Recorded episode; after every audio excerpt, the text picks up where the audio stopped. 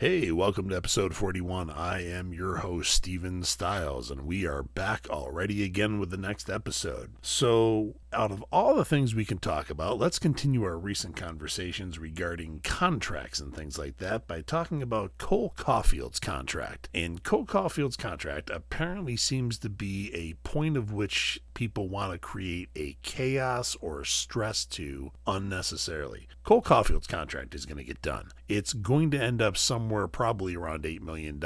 It will be really hard to justify if he gets paid more than Nick Suzuki. As great of an offensive threat as Cole Caufield is, Nick Suzuki is a great all around player. For that reason, I think you're going to see Cole Caufield's contract right around that $8 million mark, which now means you're going to have two contracts, probably eight years apiece, for just over $8 million.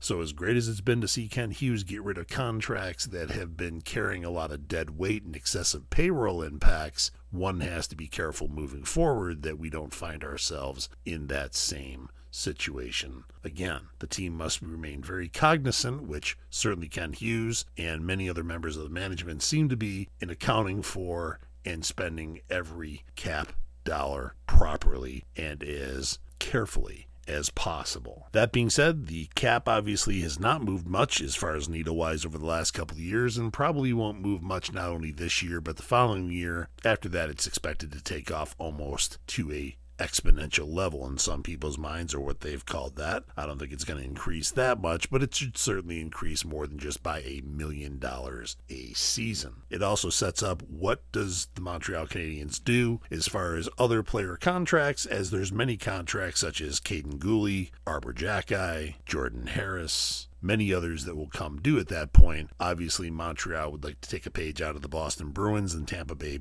uh, Lightning books by being able to retain their core players for many, many years, which, in order to do so, they're going to have to really be cognizant of cap management. Additionally, as we're continuing to talk about contracts here, Sean Monahan. As I've mentioned before, Sean Monahan would be the only one of the veteran players, the only one with an expiring contract, based on what he was able to contribute to the team last year when he came in. The fact that he finished with 17 points in the 25 games that he played. Hopefully, over the summer, he'll be able to become 100% healthy, be able to be ready for the beginning of the 23 24 season, won't have any lingering effects from the groin injury, the ankle injury, as well as the previous hip injuries, he would be the only person I would consider re signing. And even considering re signing him, like I mentioned in the previous episode, it would only be for one year plus a second year at the team's option to sign him for that reason, until at least he proves he can stay healthy for 70 games at least out of an 82 game season. He is just unfortunately as helpful as his mentoring has been, as helpful as his veteran status has been to younger players, and he truly has been one of the best mentors, if you're a fan of that term, for younger team players. Much better than the rest. That being said, there's room for him for between one and three years on the team as prospects such as Owen Beck and others develop. But the one spot already belongs to Suzuki at center. The two spot already belongs to Kirby Dach at center. And the four spot, in my opinion, already belongs to Lucas As we've talked about previously, I think maybe an excellent third line for the Montreal Canadiens in the 23 24 season. You're still going to have a problem unloading the Brendan Gallagher contract. Brendan Gallagher, Sean Monahan, and Jake Evans for all different reasons. Jake Evans works out with Sean Monahan in the summer and has for several years. Brendan Gallagher has met Sean Monahan through Jake Evans. And of course, Brendan Gallagher plays with Jake Evans on the team and has for several seasons. They all know each other. So that may be a chemistry that is already established. That may be a chemistry that allows that to be a perfect third line for Montreal next year, just in case they want to take Owen Beck, along with several other players like Riley Kidney, Joshua Roy, and others, and have them all in Laval. If Owen Beck comes into the preseason training camp and looks ready to go, why not make him the number three center on the team? He truly has to look ready to go. Development, which Montreal has a very good hold on, especially with the new management team, especially with the player development staff. Everybody talks about how Sean Farrell can't be rushed, so can nobody else, but that also includes players like Owen Beck, Lane Hutson. You don't want these players hurt or not able to have the seasons that they can have just because they were rushed into the NHL. Montreal does not have to do that. Montreal has more than enough prospects. It will show a great systematic design of the organization if players can see a path from juniors to AHL to the NHL, in some cases right from their junior team to the National Hockey League. Now, back to all the conversations about Juraj Slafkovsky, I still believe I would have sent him back to the Finnish national team last year. I don't think he belongs in the AHL. I don't think the AHL would have done him any good. I don't think he was quite ready, although he was physically. I don't think he was quite ready for the NHL last year. The reason also that the international game wouldn't have worked or made any difference for him is part of the reason he was in the NHL. Not only was this for development, but also to get used to the NHL size rink, which is not the same as the international rank. So, all said and done regarding Juraj Slafkovsky, the NHL was, in fact, probably the best place for him last year, specifically because they now have a coach by the name of Martin St. Louis that won't destroy him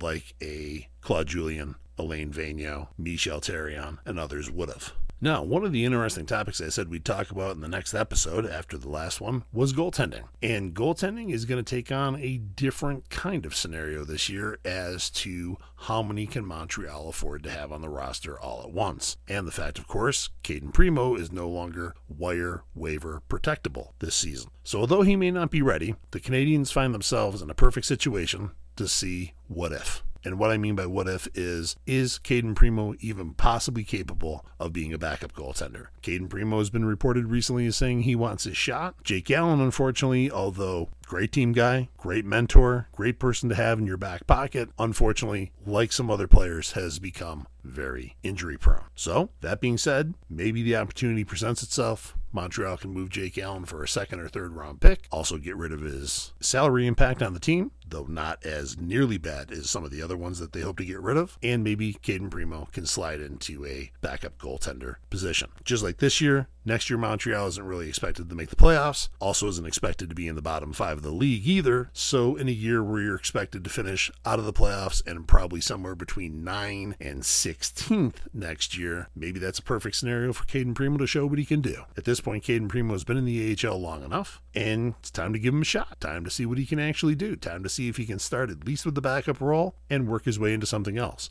But he's going to have stiff competition doing that because Sam Montembeault certainly has proven he is the number one man in Montreal right now by having a far above expected season, which it was fantastic to see him have. For some odd reason, the chaos of defense and how Montreal has to have or draft more talent on the right side, or how Montreal has to obtain a veteran presence for the right side, again, no, they don't. Once again, you had five rookie defensemen this year, all establish and take their places on the roster in Justin Barron, Jonathan Kovacevic, Kaiden Guhle, Arber Xhekaj, and Mike Matheson. Notice on that list, I left off Jordan Harris. He can play right or left. He's a very smart player. He has no problem, though he's a natural left defenseman, playing the right side. He is your other right defenseman. And quite honestly, I don't see any defenseman in this year's draft better than any one of those six players. That is not what Montreal needs to do. And as we discussed on the previous episode, left defensive, natural playing defenseman can play on the right wing. Apparently,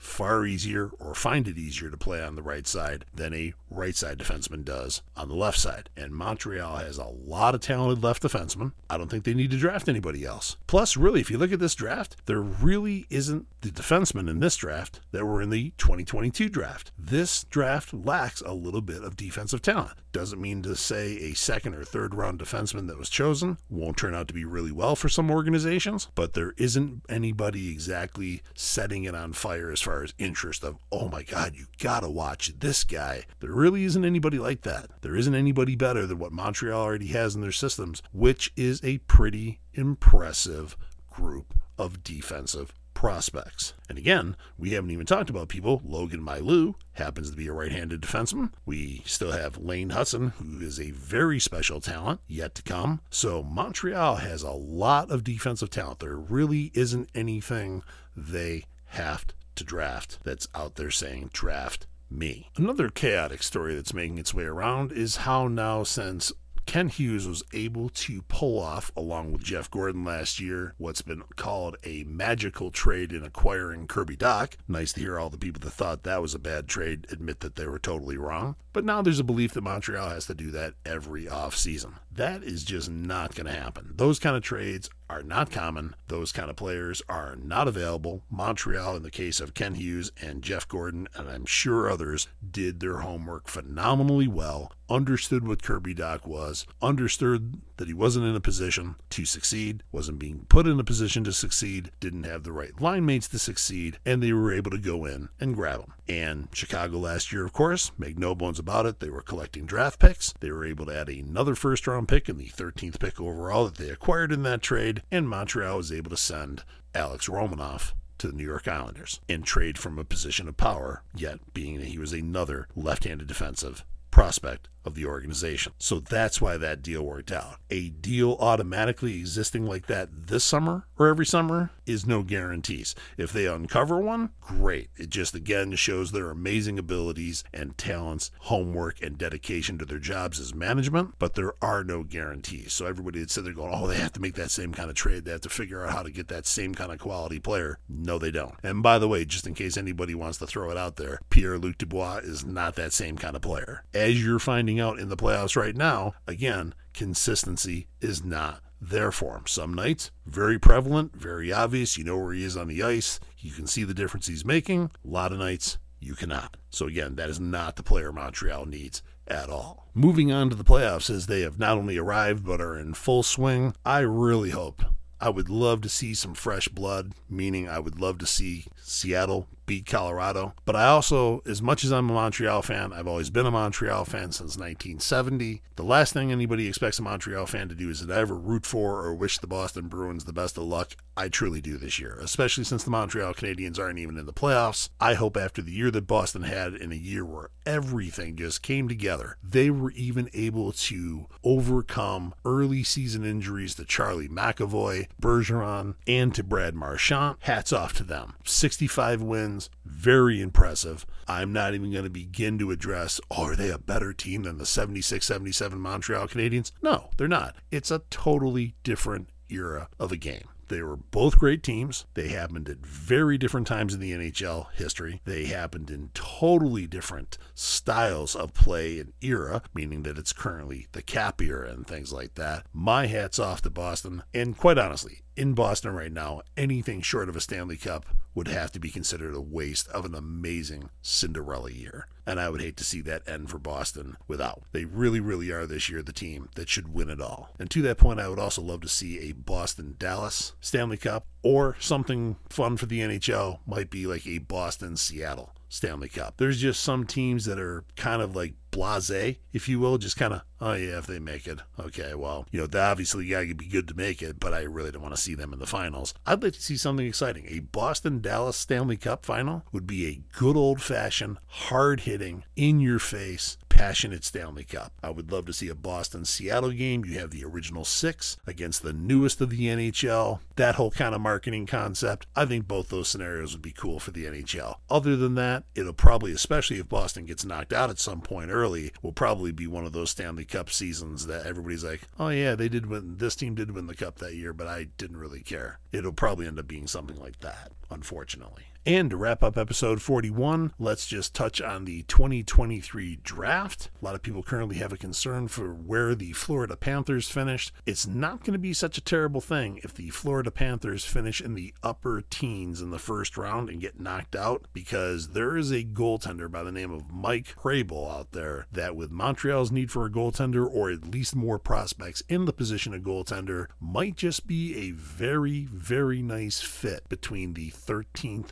to 17th picks or somewhere in there, which probably 16 or 17 is where Florida's going to finish. So that's not necessarily a bad thing either. The harder pick to predict is probably Montreal's first pick overall of their own, which should be in the top three or the top five, depending on how the lottery falls. That's going to be a harder draft pick to actually determine who should be picked there. I know a lot of people obviously would love to see Connor Bedard unless they finish number one overall. That's not going to happen. Adam Fantilli, I think, is going to be a NHL pro player, the type of which is somewhere between Max Pacioretty and Josh Anderson. I don't know how excited I am about that. It's interesting, but I don't know if I'm excited about that. And unfortunately, the Russian, Michkov, he's not going to be available for a couple years due to contract. And with the unstable situation over in that part of the world, he may never come over. And I would hate to see Montreal waste the top five pick on a guy that, though very talented, no question about that, can't take anything away from that, may end up never coming over to the NHL and be a lifer in the KHL because of either political or social issues and things like that that nobody can control over there. So, yes, it would be interesting to have him there, but then again, you're also going to have a big discussion with all the people that say you can't have too many small players on your team because he is yet another five foot nine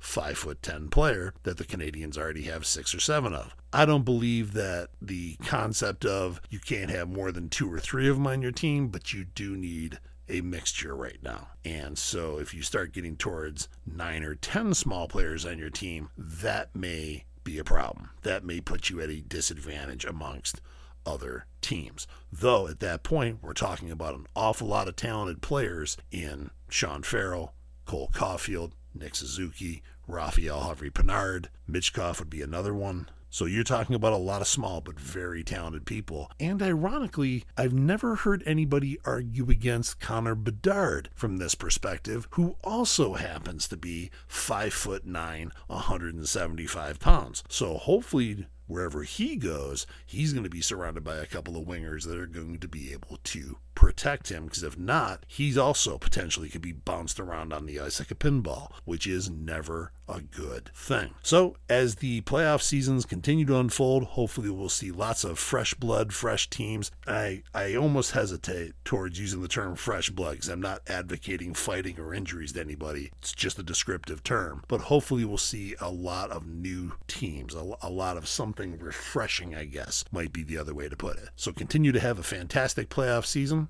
as fans, and we will be back with episode 42 before you know it. Thanks again for tuning in. I am your host, Steven Stiles.